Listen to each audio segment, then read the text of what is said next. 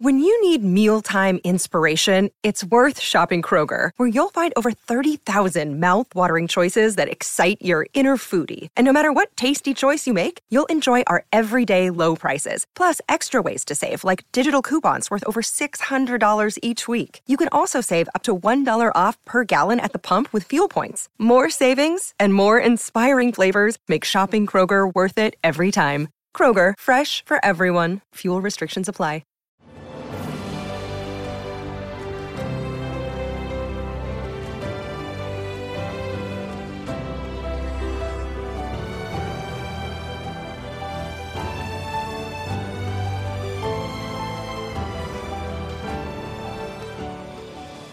Welcome to the newest episode of Beyond the Fame with Jason Fraley. I'm your host, Jason Fraley, picking the brains of the top filmmakers, musicians, and artists of our time. Happy 80th birthday today to Martha Reeves of Martha and the Vandellas. The rock and roll icon joined us in 2015 for a walk down Motown memory lane. Well, hello, Jason. We're about to go on WTOP.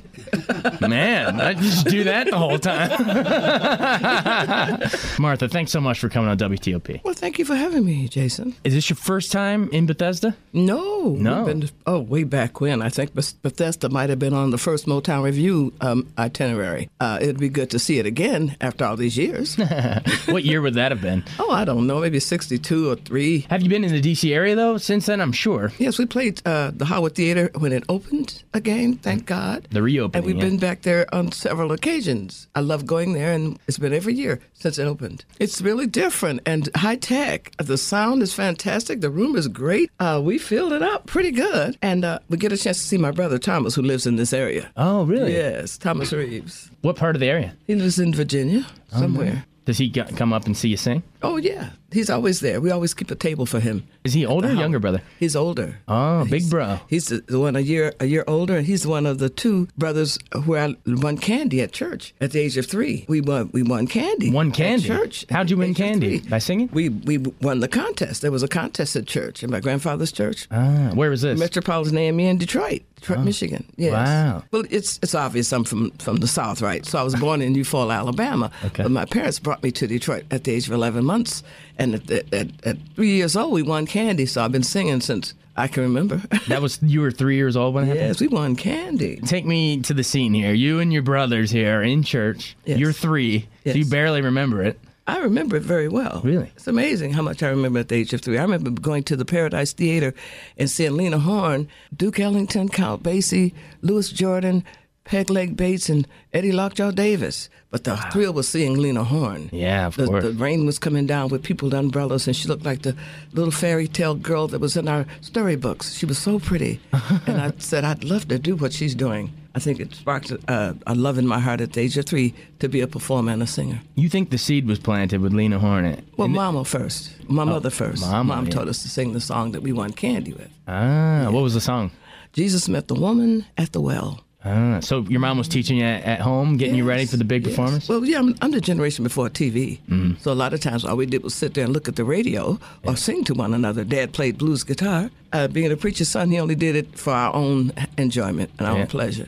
And that's where I learned to sing, learned to retain lyrics. It's important to know how to remember things, poems, poetry. I loved composition in, in school. It was just music. That's what I remember most about my childhood, music. I mean, those are your earliest memories of it when when the seed was planted, so to speak. Yes. When do you think was your big break? When I sang uh, at the Henry Ford Auditorium at my graduation, there were 3,400 people in that auditorium, and I sang Bach's aria. Abraham Silver was our teacher, God rest his soul, and he taught me the lead solo part of, of uh, Bach's aria. And as I stood there in front of all those people, my knees shaking, going, Hallelujah, Hallelujah. I, I nearly fainted, but it was a good feeling when I heard the applause. Ah. And it sort of hooked me, and I knew that I was a singer. I knew that I, I could have a future. You felt everything sort of falling into place at that point. I got appreciation. People applauded. They didn't just go politely. Yeah. You know, it was like, It's not a first Sunday cla- church clap with Right. candy. This is Yeah, the roar. There you go. And it was the first time I ever heard that, and it sort of hooked me. I wanted to hear it again and again. You know, approving Yeah. the talent that God had gifted me with. What age were you at that point? I might have been 17. Let's talk about the Vandellas. Talk about the formation of that. What are your earliest memories of that? I started with a group called the Delphis when one of their members left Detroit. Her family moved out, and so the Delphis were an up and coming group. Gloria Williamson was the lead, Rosalind Holmes, and Annette Beard were the girls that I was introduced to by a gentleman who has gone on to heaven. His name was Charles Jackson. He was in the military, and I'd met him sitting on my front porch watching him go by doing a political campaign. He played bongos, and he knew I could sing, so he referred me to these girls called the Delphis. We made one record on Checkmate Records. I think I still have my copy of that 45, but uh, it didn't go very far. So at the age of 21, I, I decided, well, the group kind of broke up, and I mm. decided to try what my Aunt Bernice had predicted. She said, You're going to be famous, so call yourself Martha LaVaille. I uh-huh. thought that was sophisticated, and she taught me how to. Just because it had a ring to it, Yeah, L A V A I L L E. It sounded like France or something. There's no. But she It doesn't come from anywhere. He, she no, just came up with it. she prophesied while she was piercing my ears. ah. That sort of hurt. So she distracted me by saying, You're going to be famous, and when you get famous, call yourself Martha LaVaille. Yeah. Except for you as Martha LaVaille.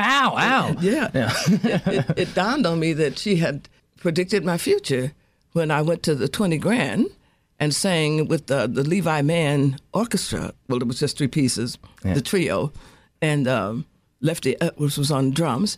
I gave them keys.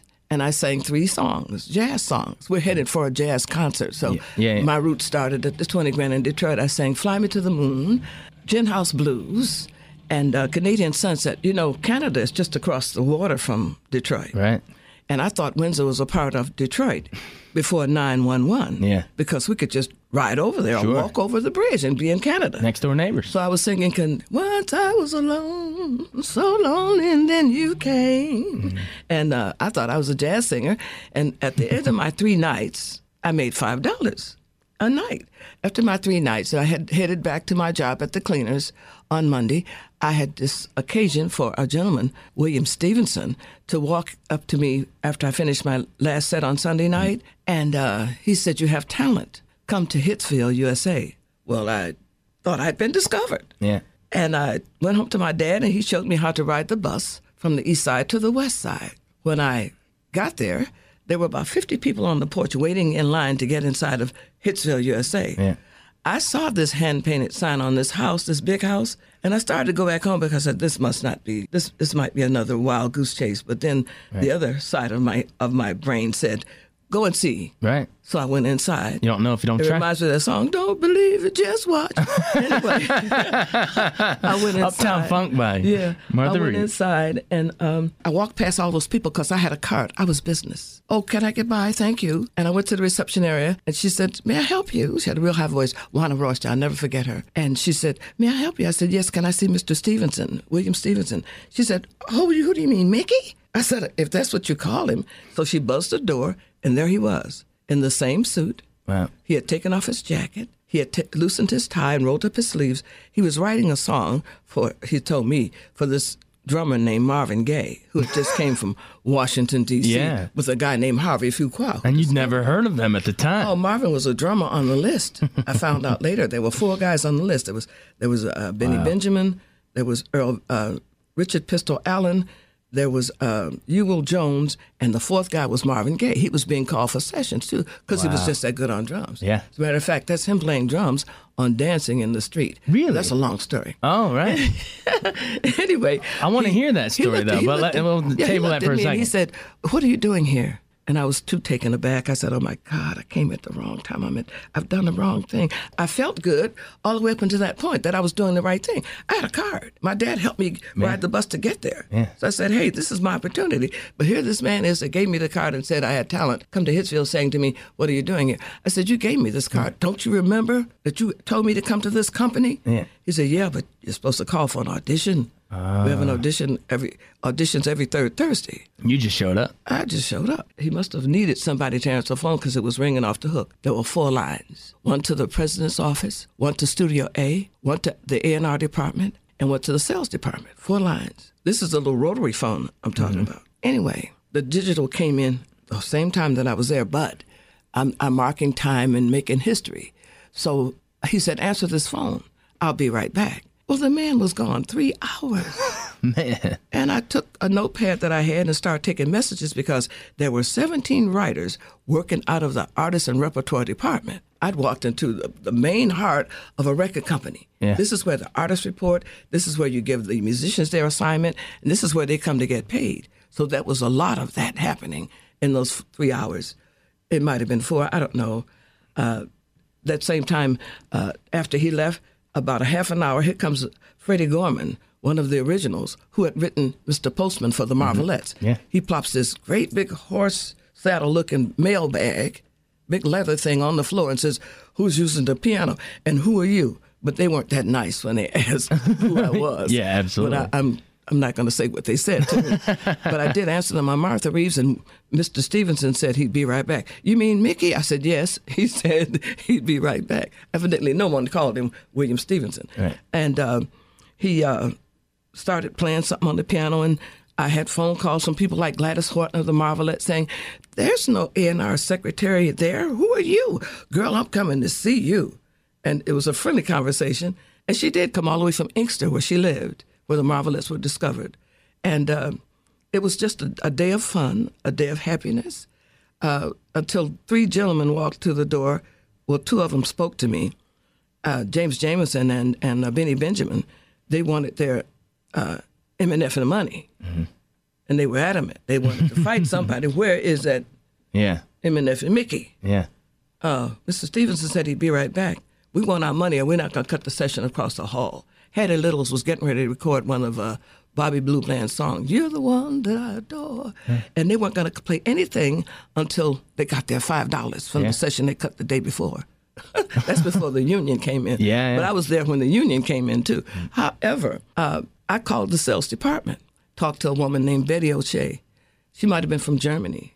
It was a multiracial company. It wasn't just a black company. Sure. And uh, I talked to her, and she said, "Well, we don't pay until Friday, so you have to tell them they can't get paid." I wasn't about to tell them that. I put the phone directly in their hand. I said, "You tell her what you just told me." So they gave her all of those what for they had given me. Yeah, yeah. she said, "Okay, okay." Put the secretary back on the phone. Then I was officially called the secretary. Ah, there all you of go. this in a matter of three hours. That's how you got in the And door. that's how I got in the door. It took maybe six months of doing demonstration records, singing back up on that song he was writing for Marvin Gaye, Stubborn Kind of Fella. Mm-hmm. Uh, Don Dantes were the backup singers. Uh, Jackie, Marlene, who just passed away, and Louvain were in Chicago cutting a record, but they were under contract to Motown. So I couldn't really expose them. So I called in Gloria, who I'd previously sang with, Annette, and Rosalind to sing backup for this Marvin Gaye project. Berry Gordy heard our harmony and said, Put these girls on the back of that Stubborn Kind of Fellow record you just recorded. And the rest is history. Yeah. He decided we should be a group there. Uh, he gave us 15 minutes to make up a name. He was going to call us the Tillies or the Pansies or something because we. Tillies or- Uh-huh, and the because- Pansies? yeah, because we couldn't. You know, everybody there had had a short name yeah. you know, Right, except the the Temptation Supremes, the- Supremes, originals, the Contours, The blank. the Spinners, you know, the Marvelettes. So um, I thought about Van Dyke Street being on the east side. Every city has an east side, west side war, and it was real thick in those days because there were the Shakers and the Shakerettes, and there were Monte Cristos and their women, and they would actually cut you. The Monte Cristo people carried knives. oh, it was Man. a scary thing ca- catching that bus going from the, the east side to the west side, but I did Yeah. and uh, I was brave. Uh, so when it was time to name the, the group, I thought of Della Reese. I had seen Della Reese mm, before I went to Motown, but she stayed in my mind because Reverend Runless at New Liberty Baptist Church said, uh, Della's in the house. I was visiting that church because my grandfather died. Our church went dissolved. It would Oh, okay. be all scattered. Uh, but I was at Kelly and Elliott's church, New Liberty Baptist, and um, she stood up. He, he said, Della's in the house. He didn't call her name. This beautiful, tall woman with this first French roll I'd ever seen in somebody's hair. It was amazing to see somebody that pretty. And she stood up, she was on the front row. And uh, he said, Give us a, a selection. And without a minute of hesitation, she sang a cappella, Amazing Grace. And it seems like she shook the rafters, this beautiful, heavy voice. And she sang Amazing Grace in a way that I understood it. I understood exactly what the words of that song meant. And uh, I didn't see her again until one morning I was ironing my little blouse, trying to get to the citywide cleaners where I worked, nine to five. And she was on TV singing, Don't you know I've fallen in love with you? And her name was Reese. Said, God, that's really close to Reeves. Right. Maybe one day, if I'm lucky, I could be famous too. So at that moment of trying to make up a name, I remember Della Reese. My sister's name is Delphine. We actually had sang with the Delphis, so it just came Vandella. Somehow it just came Vandella. And the it van had a came nice, from- It had a nice ring to it. Van Dyke Street, the East Side. I want people to know that I wasn't from the West Side. I was from the East Side. Everybody else at the company was basically from the West Side. Right. Mm-hmm. Wow. Yeah. And there it was. There it was. And the rest just took off. So after we made the demonstration record with Marvin, they asked us to, well, the Union Man, here, here's the story about the Union Man. The Union Man came in, and I was doing a demonstration record. Uh, they were recording a track for Mary Wells. But the union had stipulated that the musicians would now get paid union scales. No more of that $5 a session mess. And so- sometimes when I watch the Funk Brothers, they don't tell that part. They made real good money. They could cut four to five songs a day at Hitsville with union scale. That was a good payday. Yeah. Anyway, I um, sang the song because the union man had stipulated there should be somebody on the mic while they're recording tracks. They just couldn't cut song after song without having uh, artists uh, to uh, answer to and to be paid that way. The musicians could mark their uh, payroll by who they recorded for, but they were also special musicians because they played everybody's song to fit their own personality. Right. My music doesn't sound like the Marvelettes. My music doesn't sound like the Temptations, the Contours, Four Tops, or the Supremes. Yeah. They liked me because what? I had gotten their money. And they all knew that. They all knew that now they could get paid after they recorded a session. Because here I was writing down what song they were recording, mm-hmm. how much time it took, and what their pay should be. And their check would be written and drawn so they could go directly to the bank. Right. It's- See, you can make a musician real happy, and he'll play real good for you if you pay him on time. Yeah. yeah. Exactly. I guess that's anybody, huh? Talks. The money talks. anyway, that's how I got my friendship and my love for the Funk Brothers, right there, uh, working in the A and R department that one day. So at the end of the day, I was indispensable.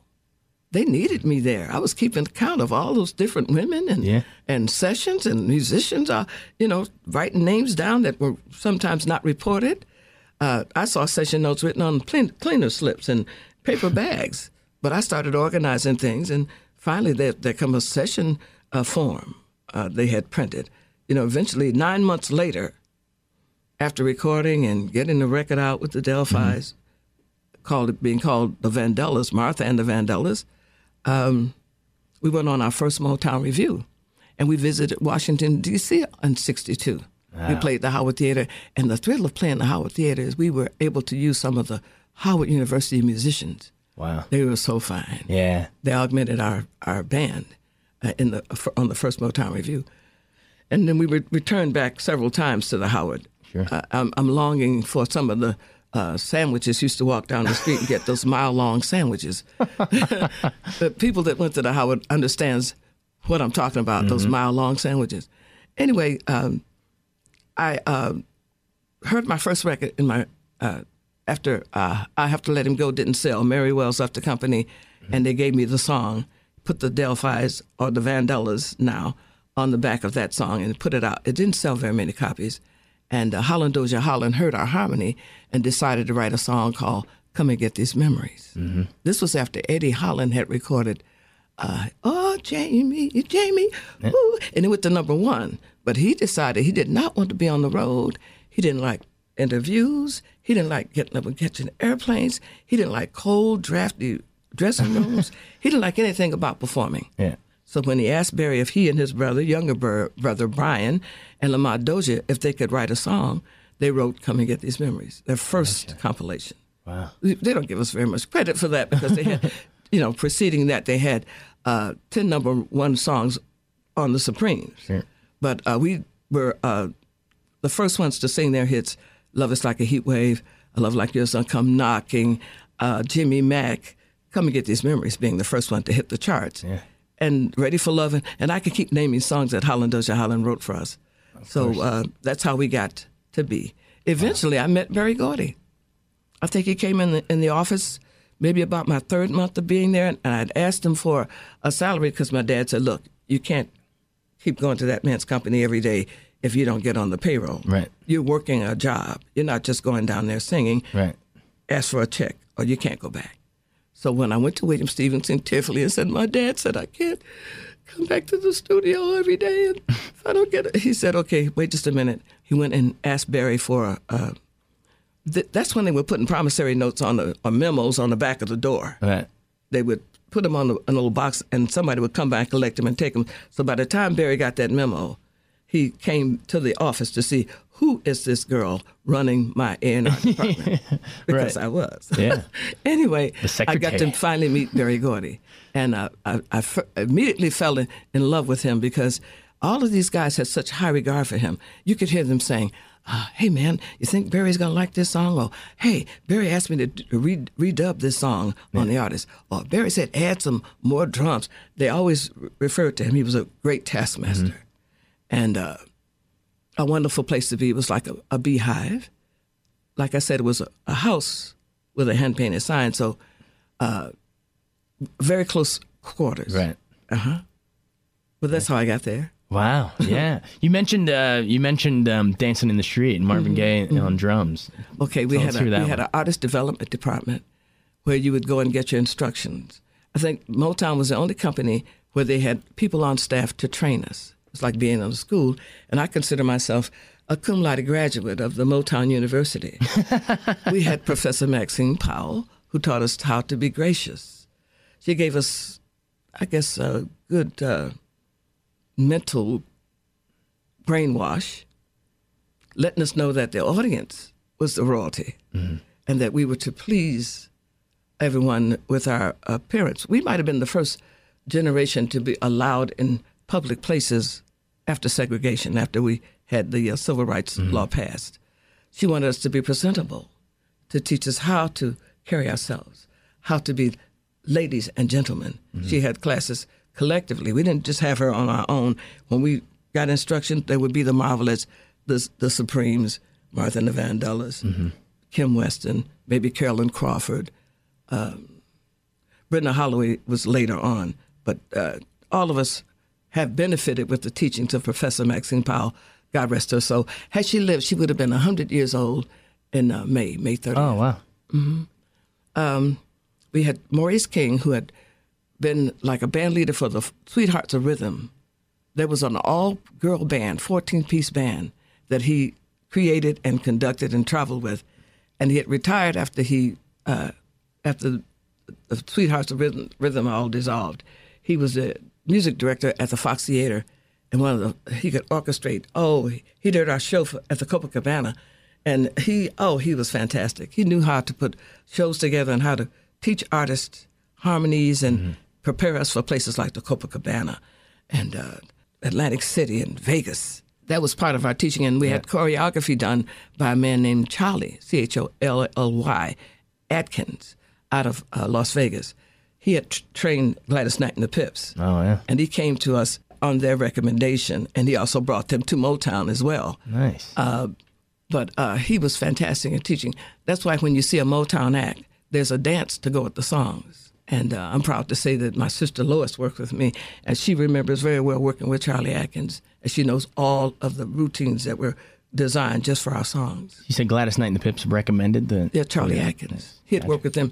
You know, Gladys started singing at the age of eight, and uh, I remember her being on uh, what's the cigarette gold somebody. It was Ted Ted McSandwich with the gold cigarette dancing Okay. cigarette pack. Uh, she was eight years old when I saw her, sweet and- and cute. Well, she's been singing all that time and had hit records, and Cholly had choreographed. And Gladys and the Pips were known for their beautiful dancing. Yeah. So we got uh, their their instructor Nice. in our house. Nice. awesome. Yes. And then dancing in the street with the Marvin Gaye. Marvin. Gaye. I was in the studio recording, and I'd finished my my six hours because you had two hours with Maurice King, two hours with Professor Maxine Powell, and two hours with Cholly Atkins. And Marvin was recording, and he was so fine. I would follow him anywhere. I didn't care that he was married to Berry Gordy's sister. I, I was I was in love with him like an artist. He was so fine, but he's so talented. He would sometimes he'd record all by himself. He played the drums and he played the organ. Then he put uh, different uh, uh, melodicas and things on his music, and he'd sing all the leads on some of them. And he was just so creative. He was always writing. And so I was standing there and uh, he'd say, Calling out around the world, are you ready for a brand new beat, baby? To this track that he had created. And I was standing there going, Wow. He wrote that? Yes, he did. Oh, wow. And he sang it. And you heard it. happened to hear him singing it. I heard him sing it. And he looked over and saw me and said, Hey, Ivy, who was a co writer, and Mickey, try this song on Martha. I'm going, Wow, he knows I'm in the room. and I learned the song practically by listening to him sing it. Right. So I couldn't have sing it the way he was singing it. It was more romantic and it was like to a girl, not Right. necessarily to the world. I said, I remembered uh, being a child and on my street in uh, Riopelle in Detroit, houses very close together, cobblestone streets. A little guy named J.D. got ran over by a car. So our parents, my dad been working for the city of Detroit, he worked for the water board, and Mr. Elliott, Kelleen's father, who lived across the street, was a bus driver. DSNR is what they used to call it. Uh, they decided to ask the police permission to put the horses and the yellow tape and let us block off the street and dance. We didn't have a recreation hall. We didn't have American Idol. We didn't have nothing like that. Yeah. We had to dance with each other, and they had record players, not loud woofers and tweeters, but record players. So they would put on their porches, play their favorite music, and we dance in the street, eat everybody's cooking. I remember one time they killed a goat, and that was the most horrible thing I've ever witnessed. they hung that thing upside down, and cut its throat. I went, oh god! Stuck with you And forever. then they barbecued it, and the whole neighborhood ate that goat. I said, I, I Except for you. Uh-uh. you were just dancing in the street. well, we danced in the street on a regular basis. So when I got a chance to sing that song, I remembered being in, in New Orleans at carnival time. And it's a joy when everybody is listening to the music and just dancing and having a real good time. So I thought about that. Then I went calling out around the world. And it, it became mine. I sang it all the way through. And I looked up in the picture window and they were congratulating each other and saying, Hey, man, we got a hit. She sang that Yeah. song. And Lawrence Horn, the engineer, looked up and said, Hey, man, the machine wasn't on. oh. So they asked me, Martha, can you do it again? So the, the initial one doesn't exist anymore. You can't hear it anymore. And I Oh, can't wow. hear it. I can't hear the one Marvin sang. Ah. But they said, "Can you do it again?" So the second time I did, did I did it. That's the reason it sounds like a live recording. Right. Because I nailed it the second time with a little bit of a, a temper. Yeah. I was, what they didn't have that. Yeah. machine. I nailed that song. Sing it again. Okay. And so I gave it some. I gave it a little fight. extra, yeah. Yeah. And it's all because of those trumpets. Mm-hmm. The trumpets reminded me of the bullfight. Uh-huh. Yeah. And when we find great trumpet players that can play that line, Yeah. that same excitement happens Yeah. time and time again. I love singing that song. What was I Marvin's face when he saw you sing it? Marvin was always romantic looking. Yeah. He he didn't have big eyes. He almost he almost looked like he was he was just romantic looking. Yeah. Anybody ever seen him or know what I'm saying? He had romantic eyes. He didn't change. He's anything. Marvin I saw, freaking I Gaye. saw, I saw I saw a smile. Yeah. Yeah, he had a lovely smile too. Like this this thing I wrote I is did it. getting the Hey, treatment it yeah, deserves This right is now. what we want. This is this is she gave us what we wanted. Were but you- it was a wonderful day, and it only took like about half an hour, and then on to the next song. Yeah. Because it was like a beehive. It was always a song being recorded. So uh, what was it like? You know, you sing this thing, you see Marvin giving a little smile, and then here you are, this you know three year old in your own mind. You remember three year old singing for candy in church, and all of a sudden this song just takes off. Yeah. What's that? Were you just surprised, It floored? was wonderful. People stopped uh, school classes and went to the campuses and, and on the football fields and gave big celebrations with that song. I've been in nearly every big state where they've blocked the streets off in the 60s because of dancing in the street. Wow. We've had some great celebrations. Yeah. Halloween, anytime. I had a, one, I, I asked stories about what, what were you doing when the song came out because we had our 100th anniversary la- last year, and some babies told me that they were had a, at a, a pajama party, and they heard dancing in the street, so they ran out in the driveway in their pajamas, and the, the house mother came out and said. Get yourselves back in here. but they in their pajamas and their negligees and went on, Yeah. on in the driveway and danced in the street. Some wonderful stories how people were riding in in their cars and they pulled the cars over. And some states actually changed the law that you could actually block the streets off and dance in the street because of your song. because of Marvin Gaye's song that he gave to me. I love that that you that you continue. You know, you humbly credit him with that. Uh, That's great. What a great artist. Absolutely. Now, I know that's that's the that's the big one that literally had people dancing in the street. My my personal favorite. I love Nowhere to Run. How how'd that one come about? I was at home ill with the flu, and uh, Holland Dozier Holland again called me and said, "Come to the studio. We want you to cut this song." The track was already done, and you know it's ironic. The company was a company, a family company, to the point where Ivy Hunter, who was part writer of Dancing in the Street, was singing backup with Rosalind and Betty on Nowhere to Run. So when you listen to it again, you hear this man in the back. When I think about present time, Nowhere to Run, Robin Williams, blessed our heart, and Good Morning That's what I think. It's the first one he plays right Yes, after. And, yep. and the helicopter goes off, and Yeah. I always ex- try to take people to that moment how I felt when my son had taken me to the theater and set me on the front row, and uh, said, "Mama, don't jump up because he knows I'm silly, right? Yeah. And excitable." And he said, uh, "I said, what, what, baby?" He, he didn't tell me why we were in the theater. He somehow managed to get me on the front row. Wow. So when Robin Williams said, uh, and now we're going to play Nowhere to Run with Martha and the Vandellas. I jumped up. I did. And he grabbed me by my clothes and pulled me back in the seat and said, Come on, mama. but I was surprised. It kicks to off see- the movie. I was surprised to see Nowhere to Run and Good Morning Vietnam and to hear Robin Williams call my name. It was just as exciting when we did our PBS special for our president, Barack Obama, and he called my name uh, during that taping. Uh-huh. Oh, wow. I've had some exciting moments. In what context? What did, do you remember what he said? Yeah, he said a special thanks to Martha Reeves because they closed the show with Dancing in the Street. Oh, okay. yeah. Wow. They didn't let me sing it though. Oh, They just let me sing on the end of it. But well, it was when still he called big, my name, it was all all good. still a big honor. Yeah. Uh. did you ever um, did you ever speak with uh, Robin Williams after No. that? No. No, Just seeing it in the theater. Just, no. We went to uh, San Francisco, and we had a tea party, and he was in the na- he, he it was his neighborhood, Mm. and the proprietor of this tea house spoke very fondly of him. Mm. But I never in my in my lifetime Yeah. got a chance to speak with him. Just like I never got a chance to see Van Morrison Yeah. because we did Wild Night on MCA. Uh-huh. Uh, I'd like to meet Van Morrison, Yeah. and uh, there's a few other people I haven't met that I'd like to meet. Yeah. I met uh, Mick Jagger way back Well, in. he covered 62. Dancing It. Didn't the Yeah, Stones cover yeah, it? Yeah. him and Dave Bowie. Yeah, I'm, I'm mad at them. What was it like hearing Jagger singing your song? I think singing they did. Marvin's song. I think they did a wonderful job. They raised so much money for for uh, AIDS, Mm-hmm. uh, live AIDS. But uh, when they did the video, you see, I never had a video. Right. And I had a flower dress. I know I dance better than them. they didn't ask me to do the video with them. I'm very upset with them. Well, we're gonna have to reach out to them and Ah, give them a hey, I piece want of to meet their the mind. Queen too. I've right? been going to England since 1962. I want to meet the Queen. I want to see her, Yeah. sing for her. yeah. Mrs. Powell promised us. She said, you, "You're going to sing for kings and queens, lords and ladies." I made the lords and ladies. Yeah. Where's the kings and queens? Yeah, hey. Other Motown acts have gone uh, and played for the Royals, so maybe I'll get a turn. That's fantastic. Martha Reeves, thanks for sharing all your stories. Anything else you want to say before we go? Thank you so much. That's Martha Reeves on WTOP. WTOP. Thanks so much for joining us on Beyond the Fame with Jason Fraley. Remember to hit the subscribe button and give us a five star rating if you like what you hear. We'll see you next time.